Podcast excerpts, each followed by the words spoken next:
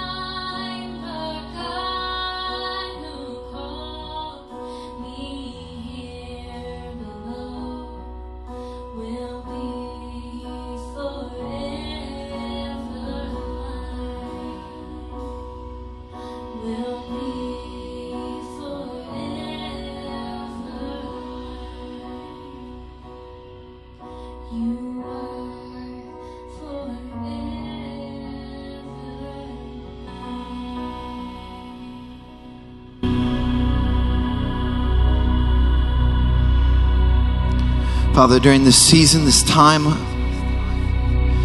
where we reflect on the things that we are thankful for.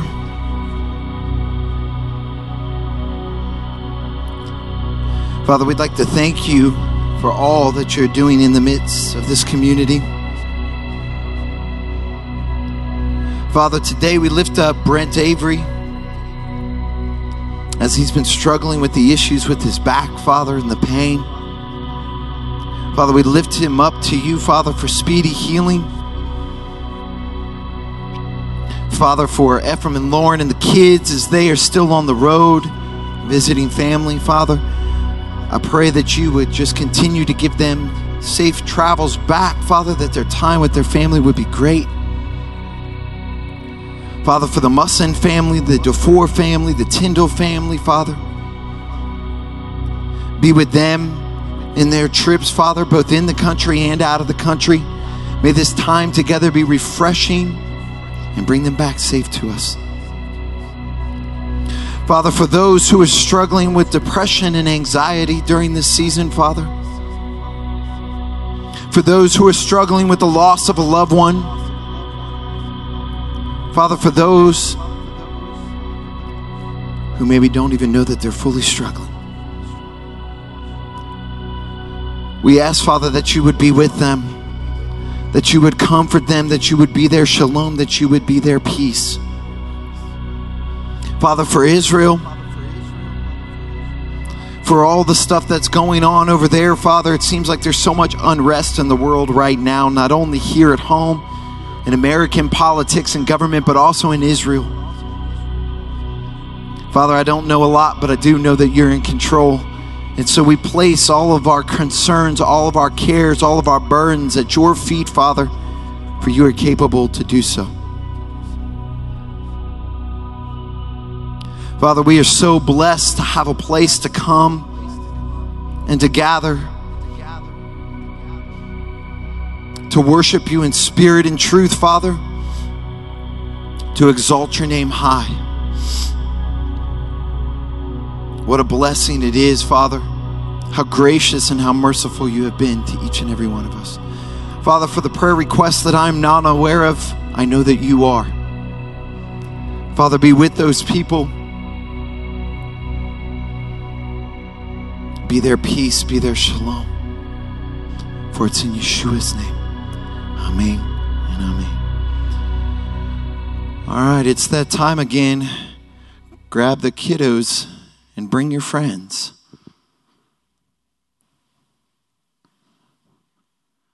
We got a couple running up here all happy. Man, she's getting big. He's getting big, big, big. You too, Evie. You're getting big too. I remember. Yeah, sorry. This is what happens when Daniel and Ephraim are out of town.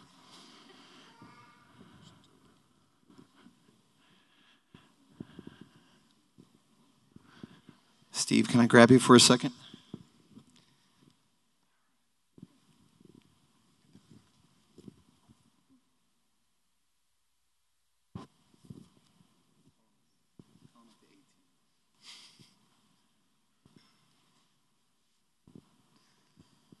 All right. These kids should be a little more tired with all the turkey they ate, right? All that tryptophan. Dear Heavenly Father, um, we thank you so much for Shabbat. Thank you so much for a time of rest and refreshment and renewal. Father, thank you so much that as the seasons change, Father, we can look at these kids and realize, Father, you're doing work in them. You, our Father, are, are cultivating them. You're bringing them up into your kingdom, Father, and may we be a part of that work, Father. Help us to do that, Father. Help us to be choosing joy over frustration. Help us to be choosing holiness, Father, over anger, Father. But we thank you so much again that you, you are leading us in your principles and help us to be teaching our children the same thing. Father, we just speak blessing and life over them. And may we be doing that more than just here, but may that life and that blessing over our children be something that continues throughout the week. Father, we thank you again as you just give them rest, give us rest today. And may you join with us, Father, and be in our presence as we, we just want to spend time with our kids and be here as a family all together. We thank you again. We praise you now in, in Yeshua's mighty name. Amen.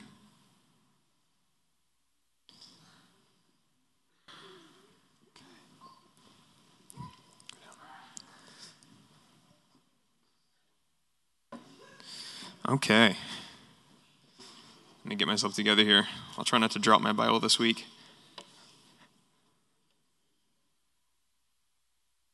Okay, so we're, we're moving on, cruising on through Genesis. This week's passage is anyone? Toldot. It's Toldot, and it starts in Genesis 25, verse 19, and it goes all the way to chapter 28, verse uh, 9. So the passage begins with Isaac being 40 years old and he takes a wife. And that wife, of course, is Rebecca. And they don't have kids for 20 years. Not until, not until Isaac comes before the Lord and he prays and he opens up Rebecca's womb. Lo and behold, though, when they have kids, or when she becomes pregnant with, with children, with a child, they think, she says, she says, that, senses that something is not right. So she inquires of the Lord. And in verse 23, it says, And the Lord said to her, Two nations are in your womb, two peoples shall be separated from your body. One shall be stronger than the other, and the older shall serve the younger. It says that when the days were fulfilled for her to give birth, indeed there were twins in her womb. And the first came out all red, hairy like a garment all over. And afterward, his brother came out, and his hand took hold of his heel. The older was named Esau, and the younger was named Jacob. And Isaac was 60 years old when uh, she bore them. So already we see a stark contrast between um, Jacob and Esau. There's already a, a complete difference. There's already a family dynamic that's taking place here. And as we see moving further on, it says in verse 27 So the boys grew, and Esau was a skillful hunter, a man of the field, but Jacob was a mild man, is what my translation says, dwelling in tents. And Isaac loved Esau because he ate of his wild game, but Rebekah loved Jacob. So, kind of going from here, I think it's easy to assume, maybe, in, in my opinion, why Rebekah loved Jacob so much. She was given the word from the Lord that the elder would serve the younger. But for, from Isaac's perspective, it was easy for him to see oh, yeah, this is my firstborn son. He's the strong one, he's the burly one, he's the one that's out doing manly stuff. So I love this son because he's going to carry on the name. But Rebecca was given that promise of the older serving the younger.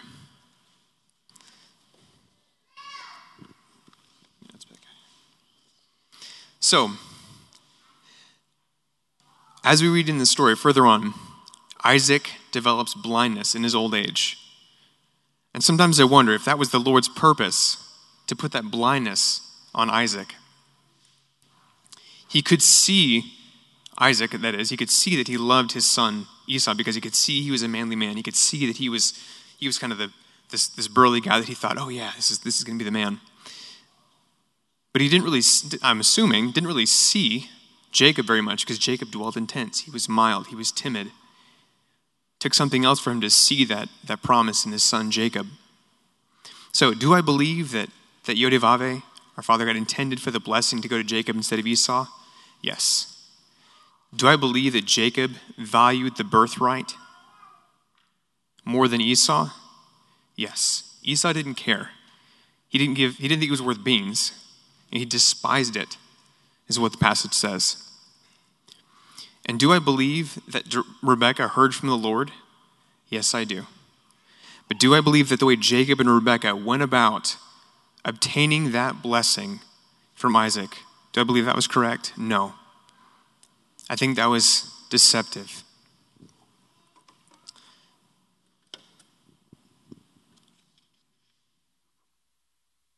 I apologize here.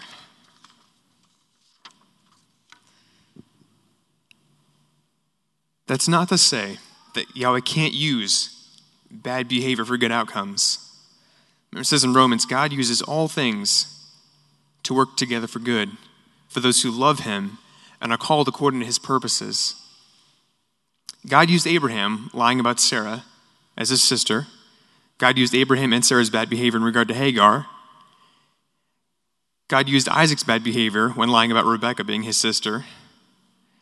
There are still negative consequences for these bad choices, but we'll see that there are good outcomes. Because ultimately, God, He is able to work through the painful things that we do. He still loves us. And the things that, the bad things that we do, they're not going to hurt God directly, but they hurt God in the sense that we're hurting ourselves. And He loves us so much. Sometimes I wonder, though, if they had trusted, if they had trusted God, if, if Rebecca and, and Jacob had trusted God, just waited, that would have been a pretty narrow window of time. Because from the time that Isaac told Esau, Go hunt me some game. And from the time that he brings it back prepared, it's a small window of time. And within that time, they were, they were rushing to get it done. You know, Rebecca and, and Jacob in their plot. But I wonder what would have happened. Like maybe, maybe, maybe they would have come back and the meat would have been really bad. And Isaac would have been like, ah, God, awful meat. Get out of here. I'm not going to give you the blessing for that. Or maybe, maybe Isaac would have gotten his hair caught in a thicket and the Lord would have provided the sacrifice. So, anyway, either way, Rebecca was not honorable and that she coaxed her son to dishonor her husband and his father. I believe she heard from the Lord, but again, what she did was dishonorable.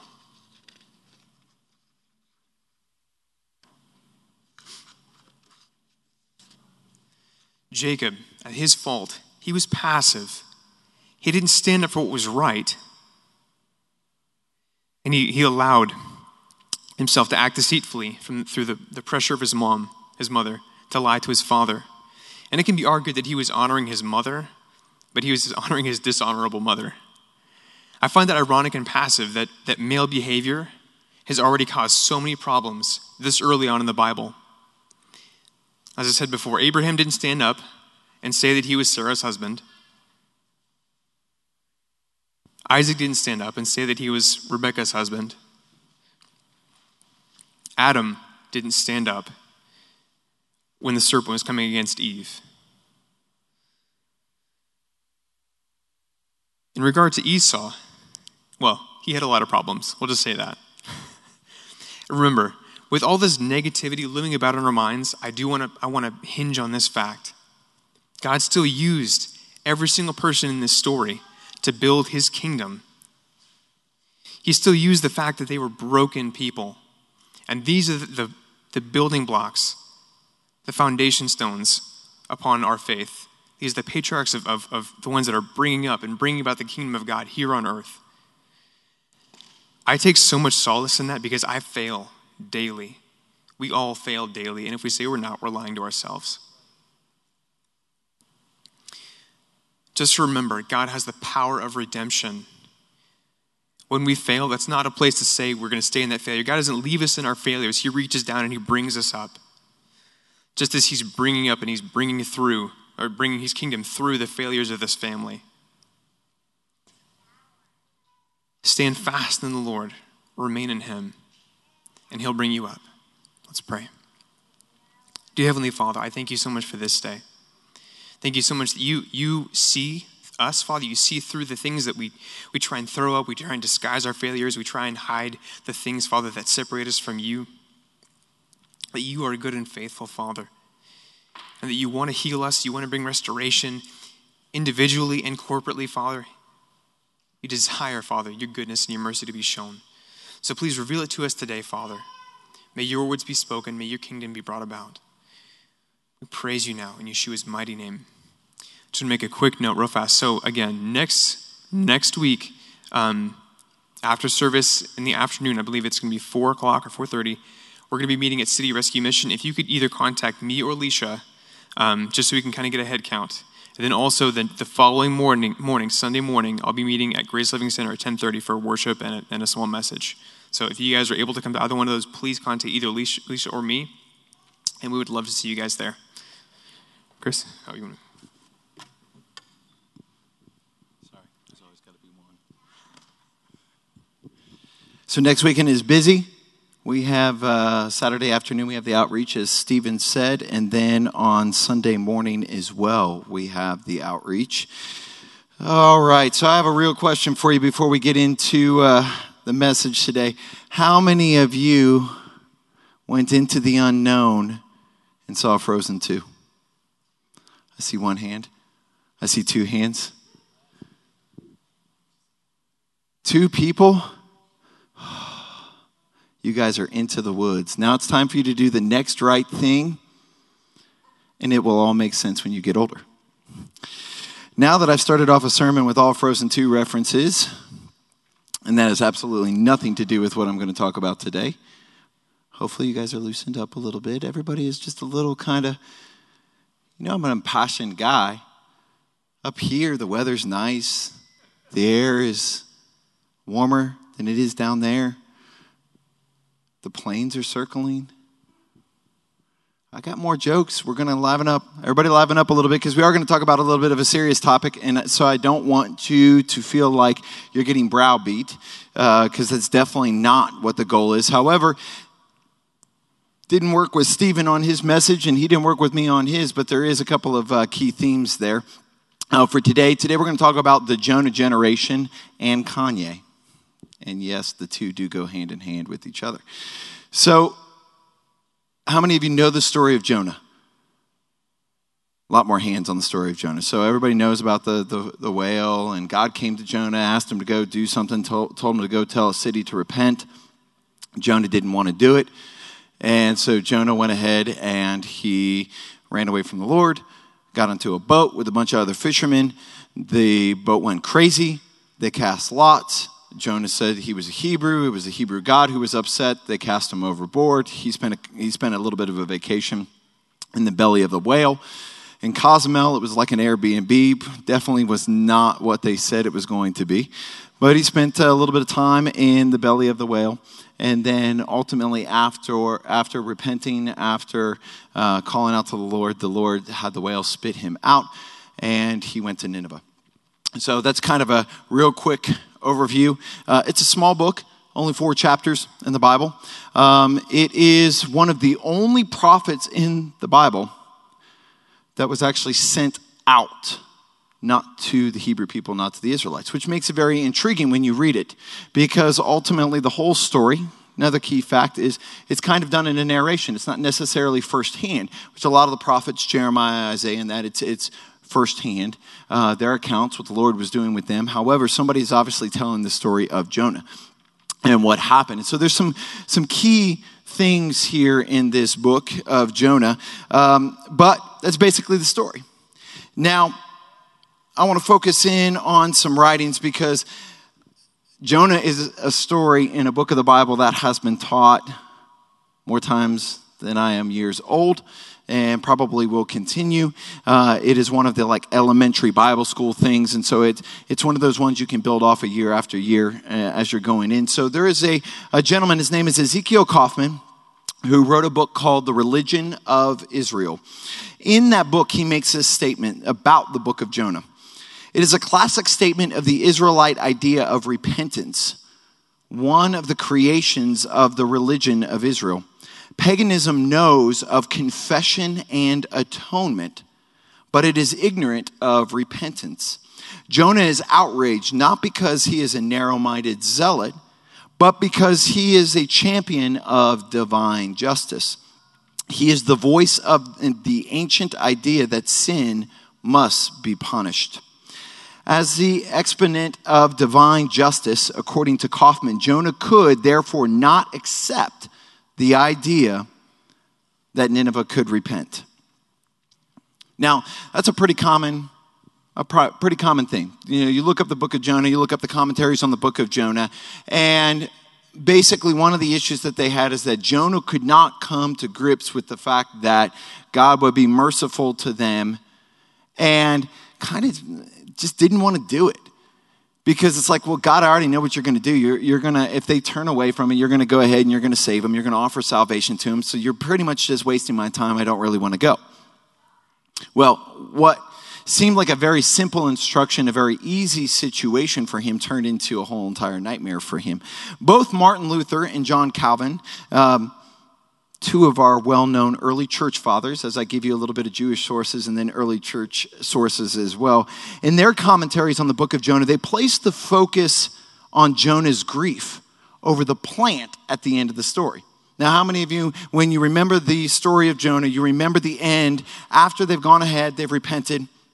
Jonah throws another fit he goes outside the city and he waits to see whether the Lord will actually bring destruction. This is towards the end of chapter 4 of Jonah. Again, it's a very short book of the Bible. So at the end of chapter 4, Jonah goes outside the city up on a perch and he waits to see if the Lord is actually going to bring destruction or if the Lord is going to save the city of Nineveh. At that point in time, Jonah becomes kind of a whiny baby. He's, he's a little bit PO'd, he's a little upset, he's just not happy and he's kind of pouting out there. Well, it's hot. It's out in the desert. The sun is going, so the Lord provides a, uh, a shade plant that comes up out of the ground to cover Jonah. And well, that didn't change Jonah's attitude. You know, kind of like when I spank my three year old. I don't really spank him if the FBI is watching online, but as I theoretically spank my three year old, and he goes to his room and he comes back and he wants to do the same exact thing.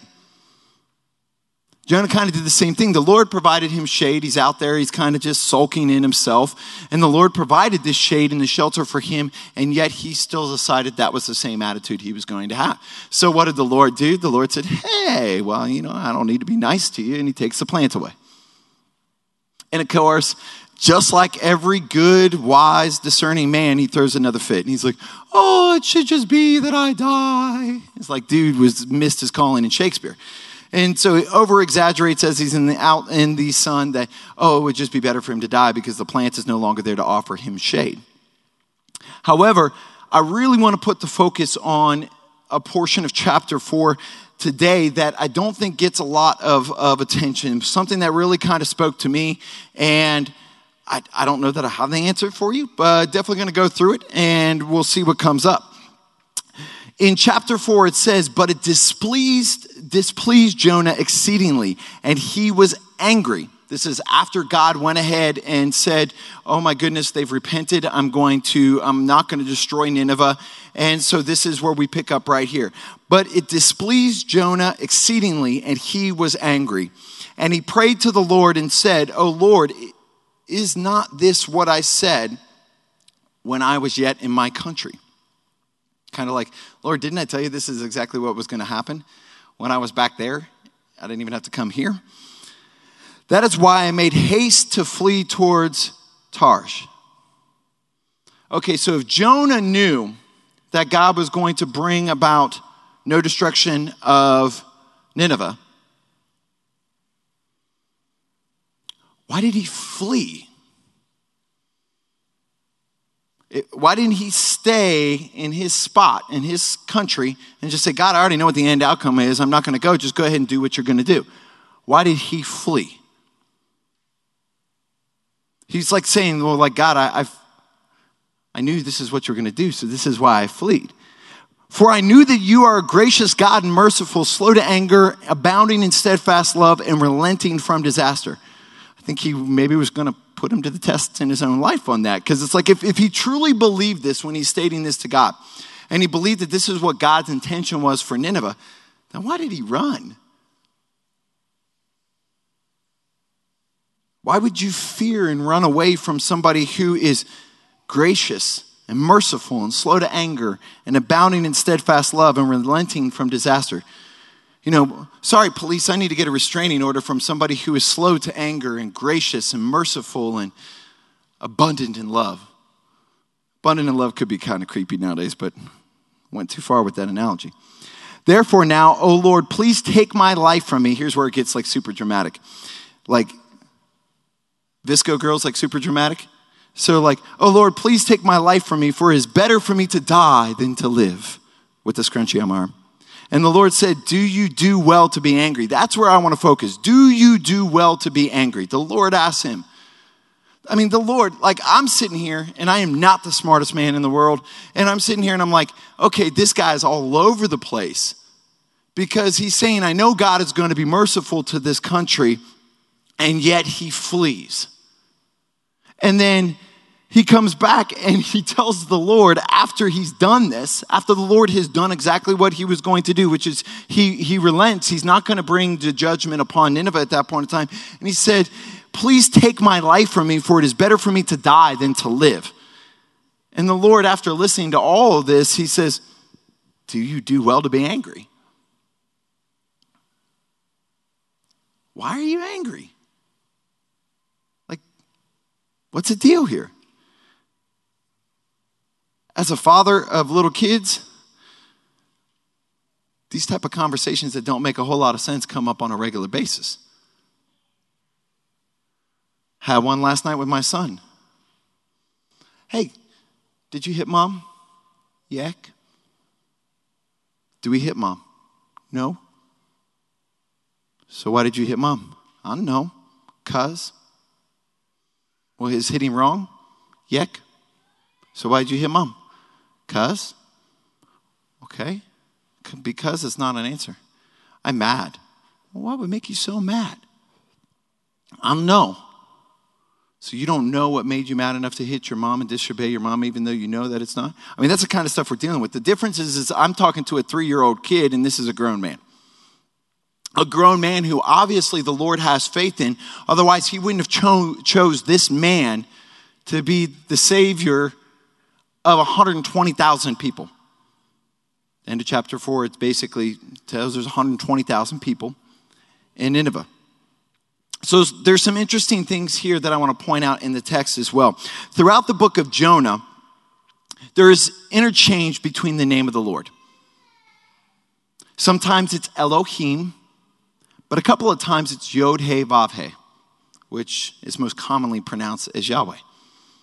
So there's a clear distinction in the text between some of the times where the, the Lord is Elohim or Yod He Vav He. Now, the two, for us, a lot of times is interchangeable, just like Adonai, the Lord, um, some Jesus, whatever. It's interchangeable. And, and we don't think anything of it. However, during this time, the use of the name inside the Hebrew culture was not something that was regularly done. Elohim was more commonly used. And if you look, especially throughout the Old Testament, Elohim is used a lot more than Yahweh. So that's interesting because in chapters, uh, in verse 6 there, when they're talking about the Lord, it actually uses Yod He Vav He, not Elohim.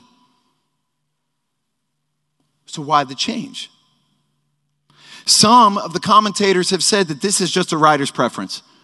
That just while writing, they made this decision could mean nothing. Just happened to be like, hey, I use father or I use dad, interchangeable, or I use Mark versus dad in those situations. However, some of the commentaries have an interesting perspective on this. How it is used and where it is used, the difference between the term Elohim and Yod He Vav Yahweh, is specifically in the area of talking about the destruction of Nineveh and then the repentance of Nineveh. Now, remember, at this point in time, Nineveh, a little backstory for those who weren't taught this in Sunday school, Nineveh is not a Hebrew country. Hebrew, they're not Israelites, they're not Hebrews, they're not, they're not Christians, they're not Baptists, they're not whatever. They're anti-Israelites. They're not pro-Israel. I mean, if anything, it would be very similar to like Hezbollah or Iran is today to uh, Israel. They're not friendly. Not at all. So Jonah, who identifies himself on the boat as a Hebrew, once again, for those who are new to the Sabbath keeping movement, and that Hebrew is a huge term here because a lot of times you talk about Jews versus Gentiles. You talk about the two houses of Judah versus the ten houses of Ephraim. Hebrews is before all that. It's all of the above. It is all of the above. So at this point in time, there's Hebrews. Jonah is a Hebrew. Jonah is a Hebrew who is being sent to the Gentiles. And one would have to think, as a Hebrew at that point in time, what does my God want with these people? It was common knowledge during that time that every one of the countries and the peoples had their own gods. Gods over the oceans, gods over the air, gods over the whatever. There was gods of everything. Those gods were known as territorial gods. So basically, within the boundaries of your area, you had your own gods.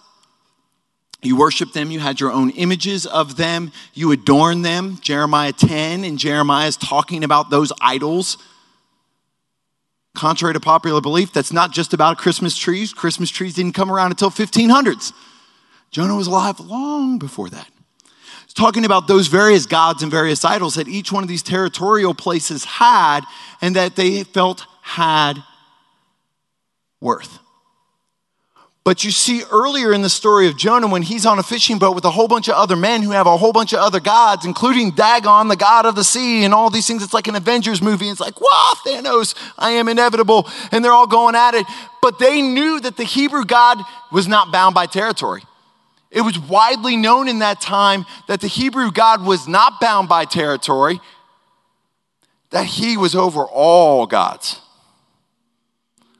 So, yes, you might have had Groot, you might have had a talking raccoon, but they all answered to him. They answered to Yahweh, Elohim of Israel. So, Jonah, in part, widely to think of, is like, why does my God want anything to do with these people who want nothing to do with him? They have their own gods, they have their own whatever. Why does he want anything to do with them? Let alone, he doesn't want to go conquer them.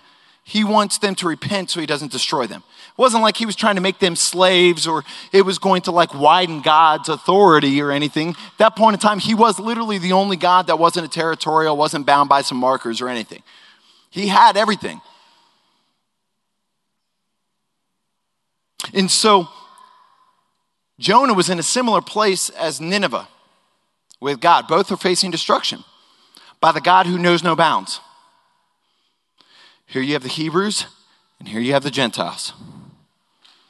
And so you have a Hebrew who is upset with the fact that by him going and preaching that God is going to repent. Now, mind you, this is one thing I still can't wrap my head around.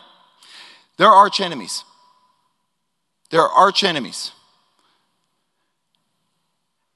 And Jonah goes walking up into this city saying, Repent, repent. You have 40 days to repent, or the God of the Hebrews is going to take you out.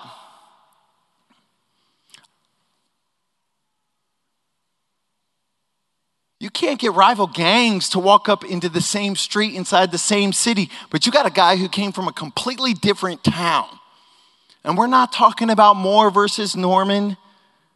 We're not talking about OKC versus UConn. We're not talking about the Battle of Bedlam tonight at 8 p.m. Eastern. We're talking about real stuff. We're not even talking about going across the Red River here. This is real stuff that we're talking about that they hated the Hebrews. They hated them. And he walks right up into their city and pronounces from his voice, shouting that they got 40 days to live if they don't repent.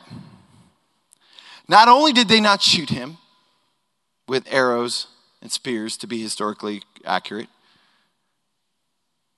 they didn't bound him. They didn't drag him through the streets. They didn't put him on a cross. They didn't put him on a stake. They didn't put him on a willow tree. They didn't do any of that. They let him walk out of the city. And their response was to immediately repent. The king immediately calls a fast, tells them to put on sackcloth and ashes.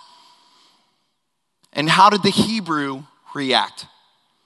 He threw a pity party for himself. I don't do well with pity parties personally, it's not really my personality. So you have a Hebrew who watched the God of the Hebrews show mercy and have pity on the Gentiles. And then went and threw a fit. Went outside the gate, sat under the plant, and cried, Woe is me! Woe is me! Now, I don't claim to have any type of like new prophetic insights into like exactly what God was trying to do with Jonah. I'm not going to just like blow your mind with some sort of mystic commentary on this. I have a very simple thought on this. Our cities, our countries, and our world are full of places and people just like those who existed in Nineveh. Full of them. They don't know Jesus. They don't know Yahweh. God is a universal term that's used or not used, depend upon who you're talking to. There's people like that all around us in our own cities, in our own Walmarts, in our Walmarts. Like, let's be real, those are the people I run from. I'm a little sketchy, especially if you're in Moore. Like, you got to be honest, you step back. Why? We mock them. I know from, unfortunately, from this very pulpit at one point in time, there was an individual who claimed that the fires in California were God's judgment upon them. Absolutely disagree. We don't get to say stuff like that because we're putting ourselves in a position where we're basically playing the Jonah card. We're not going to be happy if God goes in there. Are we going to be happy if we're running around saying that California is full of a bunch of people who aren't, aren't uh, don't have the ability to be saved? They can't be redeemed? and God goes in and, and does a revival, and we have repentance, and we have restoration, and we have reconciliation. What are we going to do? Throw a fit? Walk back our mockery? Now, don't get me wrong, I'm not condoning their behavior or their practices by any means. But we all know right now of people who would fit the mold of the things that were happening in the days of Jonah inside Nineveh. It's on our television every single day.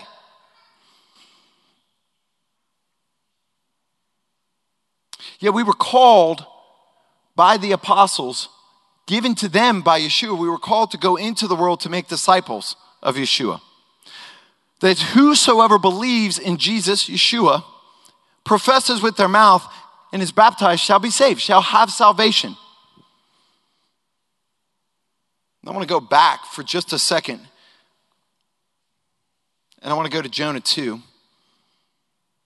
And I want to go to the time while he's praying in the belly of the whale. This is after he's been thrown over the ship. This is after he's still not obeyed God, and he's in the belly of the whale.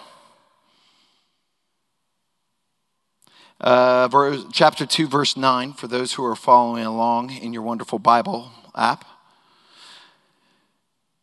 But I, with a voice of thanksgiving, will sacrifice to you what I have vowed I will pay, because salvation belongs to the Lord. So Jonah knew that salvation wasn't going to come at his hands, that the salvation belonged to Yod-Heh-Vav-Heh, Elohim of Israel. Yet he couldn't bring his own time to go in there. And after Yod-Heh-Vav-Heh rendered his judgment, the righteous judgment he had on the city of Nineveh, on the Gentiles, he wasn't happy with that. Now, why is this important? Why do you talk about? I mean, like let's let's be honest. I was just at the beach for a week. Spent an awful lot of time looking at the water. Spent an awful lot of time trying to catch fish about that big going through the water. It's not a skill God gave me. Let's just be honest. I didn't have a chance. But I never saw any fish that was big enough to eat me. Not even skinny me from two years ago. Wasn't a thing. Didn't exist. I saw dolphins jump out, could have touched them. I didn't see no whales big enough to eat me. We were on some choppy water. I didn't see anything. So, what, I mean, what's the relevancy for today? The relevancy for today is the fact that we must understand that we have been guilty as a collective movement, as a body, as individuals, of making comments like they're too far gone. Or I'm not really comfortable with going there. You know, when Stephen talked about we're going to the city rescue mission next Saturday and then to Grace Living Center. Some people just aren't comfortable. I don't like old people. Oh, I don't like homeless people. Oh, I don't like poor people. Oh, I don't like this. I don't like that. We make excuses that degrade the very people we were put on this earth to help save. I've done it. I'm guilty of it. I'm not going to stand up here and act like I'm not. At some point in time through our life, we've all made some sort of distinction about an individual. Could be financially based. We've all done it. We're judgmental. And in the United States of America, we're extremely judgmental. But what's worse? What's worse? One who professes Yeshua with their lips after living a portion of their life being anti to Jesus. Or a person who professes Jesus with their lips and then lives their life anti to Jesus. What is worse? Because if you were to talk to people who considered themselves to be saved or considered themselves to be religious right now, the overwhelming commentary on that is that the judgment is mainly upon the people who are not saved, the people who are worldly, the people who are at bars and clubs. I would never be at a bar. Don't you know nothing good happens after 9 p.m.? I bought a house and turned into my father. That's one of the most commonly said, but that's not where the most common judgment comes in. The most common judgment comes into the people who profess Yeshua with their lips and then turn around and live anti to him in their everyday walk.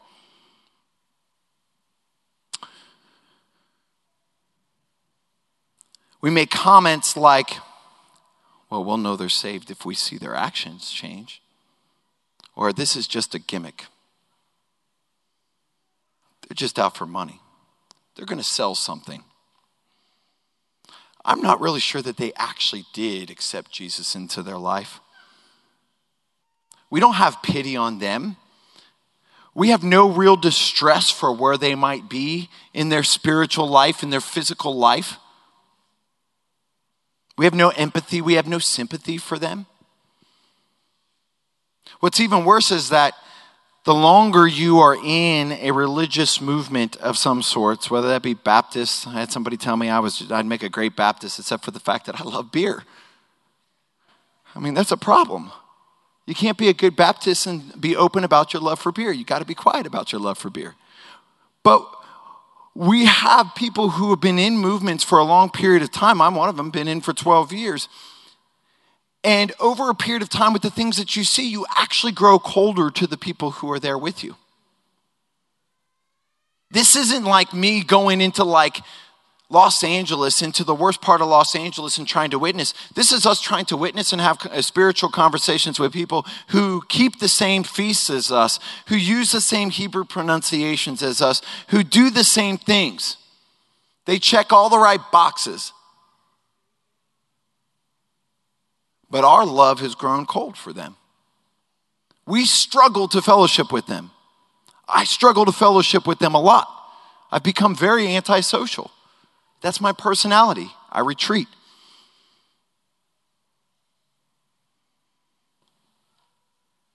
But didn't Jonah retreat when he was told to go? Wasn't that the whole contention between him and God?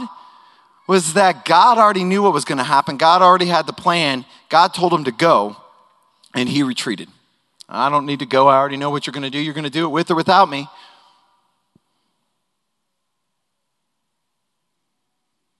It's easy for us to take up our own cause, but how many of us are really truly listening for what God's plan is for each and every one of us? I can tell you this the other day I woke up, I wanted some peanut butter pretzels. And I made everybody in that house get up and put their clothes on. And we drove three minutes to Walmart. It took three minutes because it takes Elias forever to get in the car. It was like less than like a block. I should have walked. Really should have walked after eating the pretzels. I wanted them. That was my cause. I took up my cause. I went to Walmart and I got them. And I ate them. But when my kids wanted to make cookies, Daddy's tired. There's football on. We all like to take up our own cause. It's very easy for us to take up our own cause, to fight our own fight. But are we really truthfully standing up for the other ones that God has entrusted us with. If you are not a new believer, you have been entrusted by your witness to people who are new believers. As much as people don't want me to talk about the church or whatever, that's the reason why there's a board right outside that door that says New Covenant members. Oh my gosh, is the church using the word covenant? Heaven forbid new covenant members. The reason why their pictures are there is that they're excited. They are promoting the fact that these people have joined their church. They are part of their body, they are part of their community, and they want people to see their face, they want them to see their family, and they want to be able to support them. I applaud them for that. I applaud them for that because as a Sabbath keeping, as a Saturday church, here's how we'd handle that. Oh, you're new here. Hi, how are you? If we get that far, sometimes I'm not even that good. Hi, how are you? Nice to meet you. Talk a little bit about them. Something would intrigue us. Say, so what calendar do you keep? What, what, what, was, what, What's the pronunciation of that name? This is the common elements of our movement, of our denomination, of our environment. Yet we are called to go love on them and support them. Most of the reason why most people won't stay inside a community is due to the people already in the community. We become judgmental. We become haughty, we become prideful. Jonah's job was simple it was to go to a city and cry out for repentance. He didn't want to do it. Let me be honest with you. I'm not sure I could.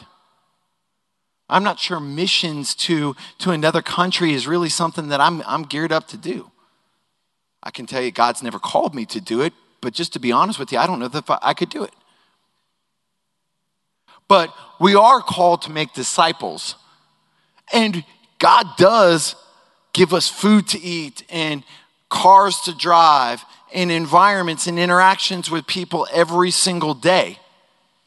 So we're not even talking about God like picking you up out of your sleep and saying, Go to Nigeria, go to India, go to Oconomowoc, Wisconsin. We're not talking about going to the four corners of the earth here.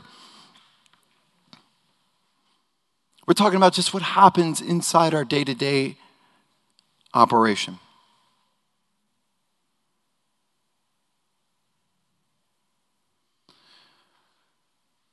Now, I want to talk to you about the whale in the room. One of the most recent public, all too public elements of this is Kanye West. I'm not endorsing Kanye West. I'm not not endorsing Kanye West for all of the, the emails or whatever will come. But Kanye West led a very public life as a rapper a designer, a producer, and a lot of other things. He was raunchy. He did not live a life that glorified anybody but himself, self admittedly. Recently, he came and made a public proclamation that Jesus is his salvation, that Jesus became his Savior, and by the acceptance of Jesus, he is changing things in his life.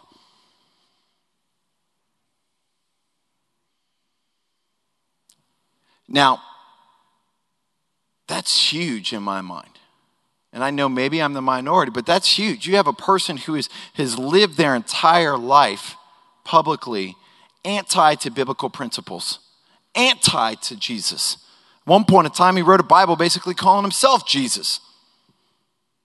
And now he's publicly standing up and using his position to promote that Jesus has changed his life.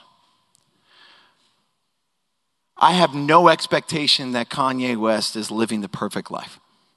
I have no expectation that Kanye is perfect because I'm not perfect. I have no expectation that Kanye doesn't stumble on a daily basis. But yet, the amount of news articles, the amount of on air time, the amount of social media posts, the amount of conversations absolutely ripping apart a man that most people have never stepped foot in a room with. All because he's not real, or this is a gimmick, or this is something else. Our world makes it hard enough for us to stand up and say that Jesus is our salvation. Then you add some tzitzits, you add a Sabbath day, you add no Christmas, you add no Easter, you add no this, you add no that. And all of a sudden, there are a lot of areas that we don't feel that comfortable in. Why in the world, as believers, would we go out of our way to make the greatest thing you can do in your life a potential stumbling block?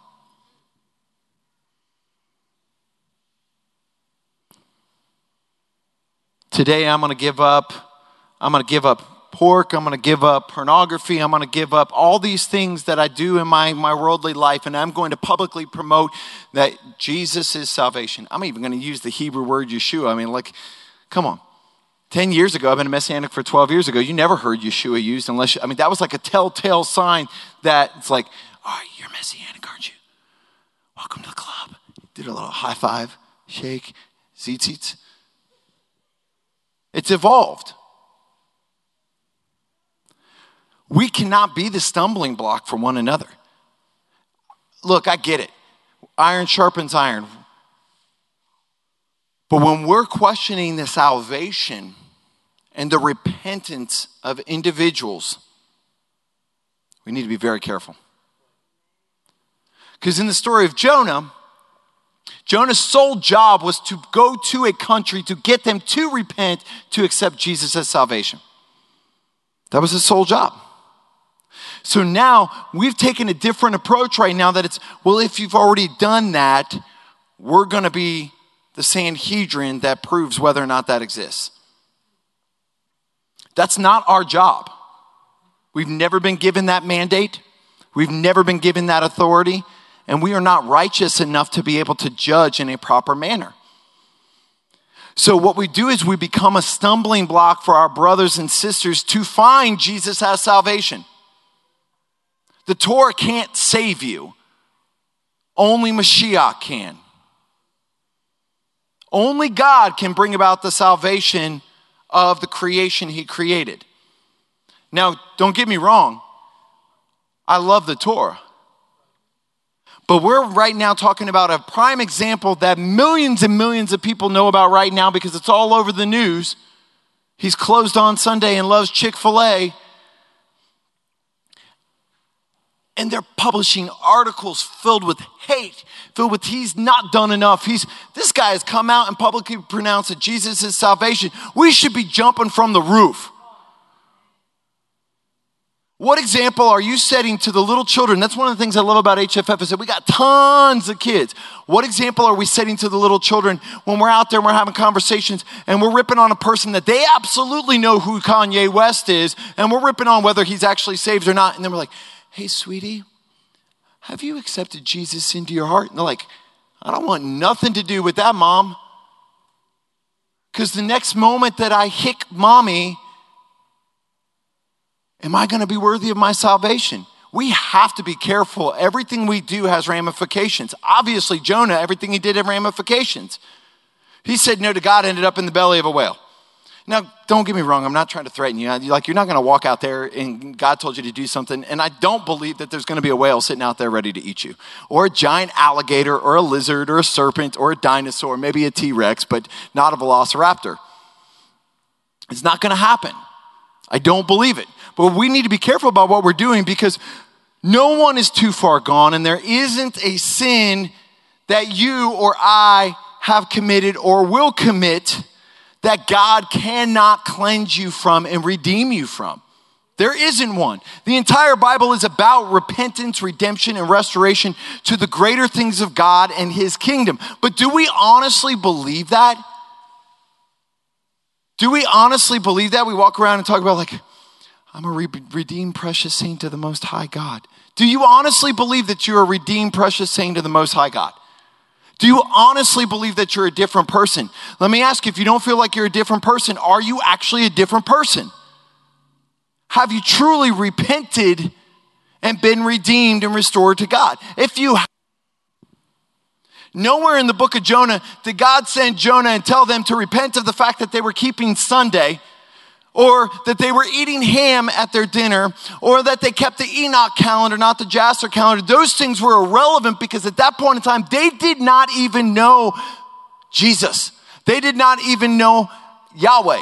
They did not know anything, did not accept them. They lived for themselves. They were their gods and everything they could fashion with their own hands. But the story of Jonah points out to us that Yeshua's blood is for all and that God was always about all creation. Always about all creation. You cannot be a part of the king's kingdom unless you're grafted into that kingdom. There is no separate gates for you. There's no Gentile gate. There's no this, there's no that. Kanye West isn't going to get a separate gate with his bodyguards and his Yeezys. They don't exist. There are 12 gates in the city for the 12 tribes, you're grafted in, otherwise, you're not getting in the kingdom. It's that simple. Plain and simple. There is no separate salvation for white people or black people or Hispanics or any other race or creed, skinny, fat, whatever. We should be seeking out those and going into our cities. We should be seeking out those who don't know and going out Instead, what we've done is we've created churches that are like country clubs. Well, I'm kind of happy you're here because we're friends. Hey, you're a big donor. Glad you're here. Sorry, this ain't the place for you. You're not safe here. If that's what you want, this isn't the place. It's not going to end well. See me after service. I'll find you a church that works for you. This isn't the place. Sorry. We're to make a difference. Whether God throws our face in the cement to do it or we do it willingly, we're to make a difference in this city. We're to make a difference in this movement. We're to make a difference in lives. Because if we're not willing to do that, if we're not willing to heed the call of God, then why are we here? What are we doing? Tarnishing the reputation of the Most High God while we sit and get fat and lazy? Show me where that's okay. Never once should we rejoice in the destruction of others. We should rejoice when a person calls out to Jesus as their salvation. It's time for us to stop becoming the stumbling block for someone to find Jesus. Just go Google. Go Google the articles. Some of the things that are being said about the Christian community, about believers in general. If you didn't preface it with Christians, you would think that they were talking about worldly people. But they're not. They're talking about the judgment and things that are being levied by people who profess with their mouth that Jesus is salvation.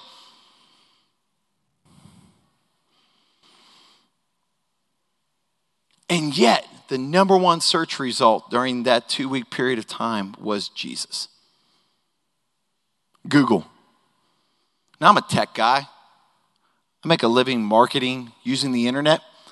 Google's not your friend. Google's not out to help you. Google's got their own agenda. And before you go putting tinfoil hats on and like run into the hills or anything, like it's okay, everything will be fine. Don't fear them. Just like Jeremiah says, don't fear it. But Google's agenda is not a pro Christian agenda, it's not a pro family agenda. And yet, the number one overwhelming search result after Kanye West comes out with the profession of faith and his album is about Jesus. How is that bad, guys? What? Because Jesus is not his real name? Guess what? I answer to Chris. I answer to Mason. Hmm.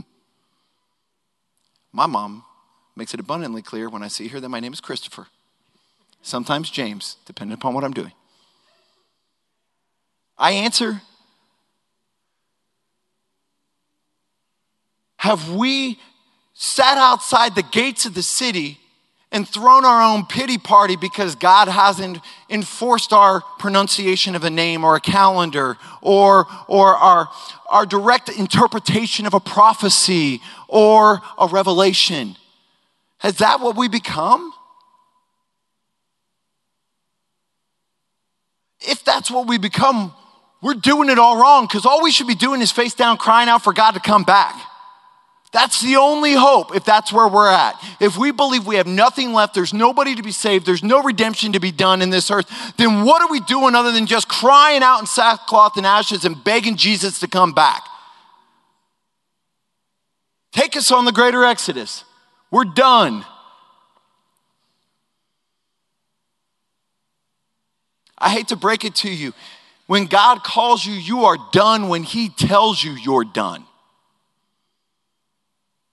And that may be a retirement, that may be whatever. But if God has called you, if He has anointed you and He's ordained you to a task, whether you like it or not, He'll tell you when you're done. You don't get to tell Him when you're done. All the bad things that happen in your life happen because you don't realize that God is your head and you quit God. your financial struggles, your marriage struggles, or all that. Husbands, man up. Stop whining. Stop throwing a pity party. Take responsibility for what God has entrusted you with. Because right now, we're supposed to be going out there, but we're too busy fighting in here. We can't even line up and figure out who gets the rake and who gives the shovel.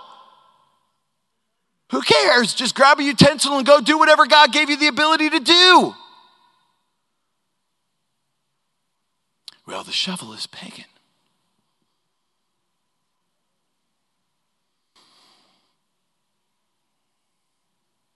I don't know if Kanye West has found salvation in Jesus.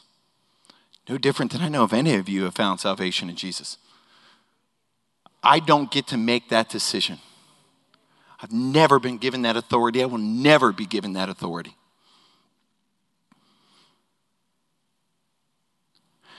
So, if I'm not going to judge and walk around talking about whether that man has done enough to receive the restoration from God and the salvation of God, why, I mean, why wouldn't I do it inside here?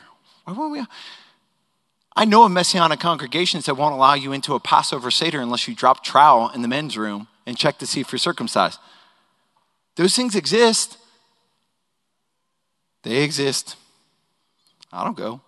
Ain't never happening here, but they exist. They exist. There's not little an ID card that God like comes out of the sky and stamps it and says, "Here, let me show you my salvation." No, it's it's an ever-growing process that we're walking through together. I don't ever want to be the stumbling block that causes you to fall away from God in any way, shape, or form. I also don't want you to lift me up on a pedestal. So, encouraging Kanye West as a new believer, encouraging any new believer, I don't give a rat's behind if they keep Christmas or Easter. If they said that Jesus is their salvation and they gave their life to Jesus, we should be rejoicing. We should do anything in our power at this point in time to help draw them closer to the love of Yeshua. Plain and simple. Let God sort out the rest. Let the power of the Holy Spirit do the rest. Do our job. Our job is to witness to them. God's job is to cause salvation. We got cart before the horse here, people. Moses couldn't offer salvation. The Torah can't offer salvation. God can offer salvation. Jonah couldn't offer salvation. David couldn't offer salvation. The four horsemen of the apocalypse can't offer salvation. God can offer salvation. Our job is to go into the cities and support them. Young people, you're a witness every place you go. I know it's not easy. It's not easy. And I'm sorry that on a regular basis, including myself, there's a very judgmental spirit that comes out against Christians, against behavior and stuff like that. But we should never be looking for the destruction of anyone, especially authors, teachers, pastors, heads of households, all these things. I can't tell you how many times I see where it's like, well, we're looking for the fall of Joel Osteen. We're looking for the fall of, of Dr. Michael Heiser. Oh, we're waiting for the fall of Kanye West. We're waiting for the fall of a messianic teacher. Repent.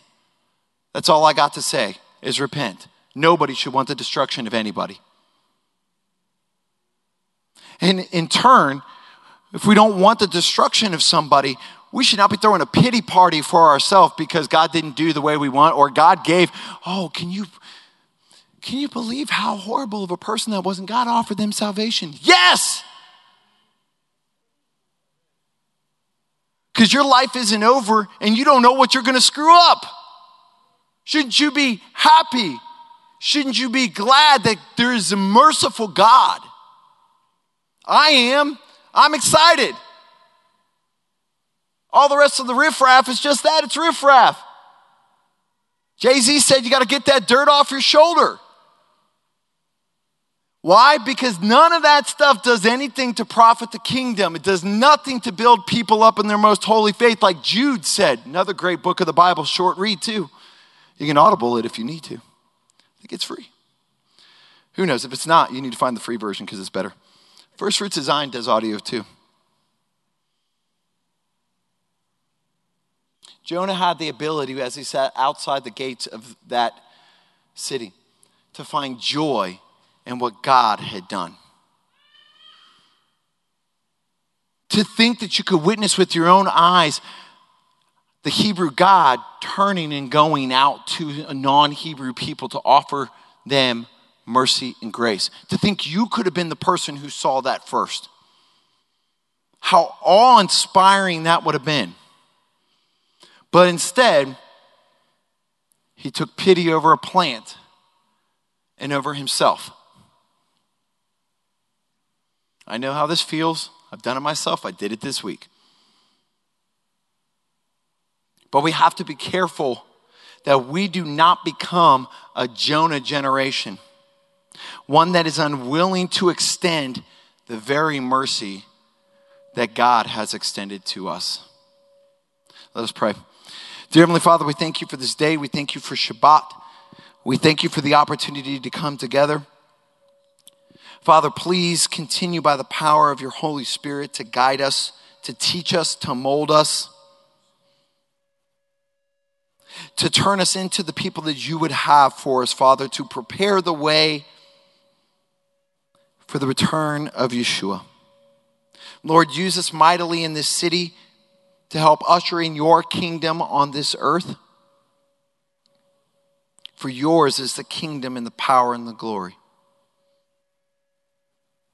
For you are for all the brothers and sisters say, Amen. All right, guys, we're going to have some oneg. We'll see you next week. Find some joy this week, okay? Find some joy? Yeah? All right, we'll see you guys next week.